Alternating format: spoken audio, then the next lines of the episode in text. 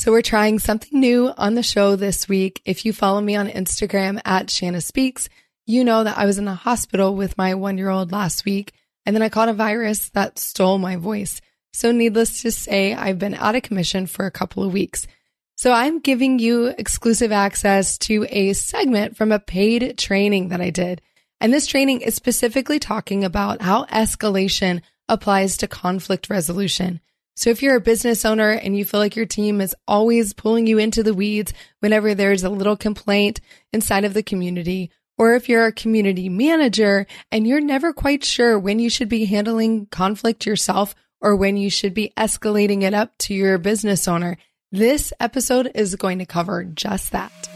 This is for you, the online business owner who wants to maximize your profit and multiply your impact. I'm Shana, host of the Community Creators Podcast. I've spent over a decade helping top brands and entrepreneurs create thriving communities that increase their reach, retention, and revenue. This podcast is where I share my best insights and invite you into conversations with the world's leading community creators and cultivators. So grab your favorite mug, fill it up, and let's get started. Okay, so the first thing is expectation. The second thing is preparation. The third is escalation. First, delegate, delegate, delegate. You hear me say this all the time, but who is doing the mass monitoring of your community? Who can flag particular instances that are potential conflict instances? Like, who is doing that? Who is looking at that? That's one. Two is as a community manager, this may not be your skill. It may not. And that's okay.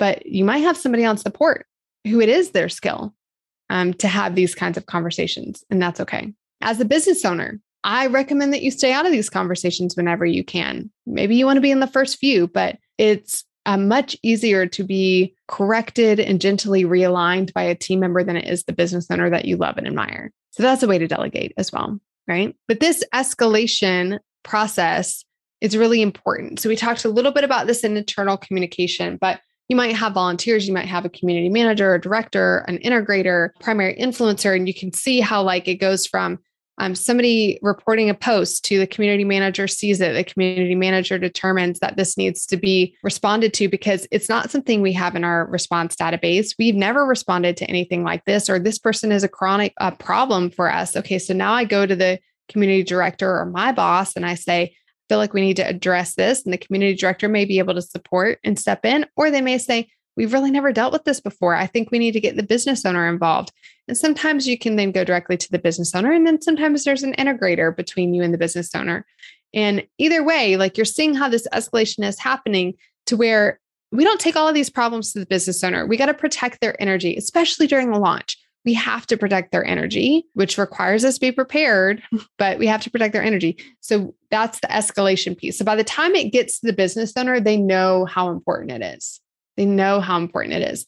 And we are honoring them by protecting them from the negative, right? So they'll honor us by showing up for us when we need it. So when do you involve the business owner in something like this? Uh, well, it's up to them. You need to be having these conversations. But if you've been with the company for a while and you guys have good systems around responses in place, then typically it comes down to two things. Either we've never tackled this before, so I don't know how they would respond, or this is an intentional realignment moment because the community as a whole needs a correction on the culture or the cause side of things. And then maybe one other one is that they somehow have a personal relationship with this person. You know, you know that they have a personal connection to them. They've been a member for many, many years. They've are affiliates for each other, whatever it might be, they have a personal connection. That's when you would involve the business owner. The only time that I would rush escalation is during a launch. So you want to make sure to escalate things faster. So, for example, like if somebody's posting objections inside of the community, like, oh my gosh, this is too expensive, or anything that feels like an uh, attack on the program, on the person, you want to escalate that super fast. And the reason being is that when you raise those objections quicker in a launch, you can make sure that it's addressed in a timely manner since you have close cart. Energy is typically high in a launch. Things can catch fire really quick and spread really fast. So when you see like hot button topic on like price or offer or whatever they're teaching, then that's typically that you something you want to escalate faster so that they can use that as a quick realignment moment because they're in the middle of a launch. It's not something you want to save till after launch, especially when it's related to an objection. So you would just say, like, after they're done with their lives for the day, don't bring this up right before a webinar, right? But you could say, like, we're getting a lot of objections about pricing. Can you address that in a live or in the next Q and A? Um, you wouldn't say, Joe posted today about how your price is way too darn expensive and you're not worth the value. He's a jerk. Oh my gosh, we should say something to him. See the difference? One makes it personal, it brings negative energy.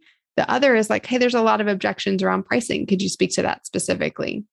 And then maybe he wants to address Joe the jerk later, but keep it non personal, bring it to a higher level, make it about the objections that need to be overcome or the culture that needs to be brought back into alignment versus like the one personal thing that's happening. So, if you're the business owner, my ask to you is that when your team comes to you with these kinds of things, that you make it a priority to support your team and community in that moment. You may have 5,000 things on your plate. This is not something to go, yeah, I'll schedule that in at the end of the month or in two weeks when my calendar opens. This is the thing where you show up for, you figure out a way, you get up early, you work late, you do it on a Saturday. I don't know what you have to do, but you find a way to show up for them.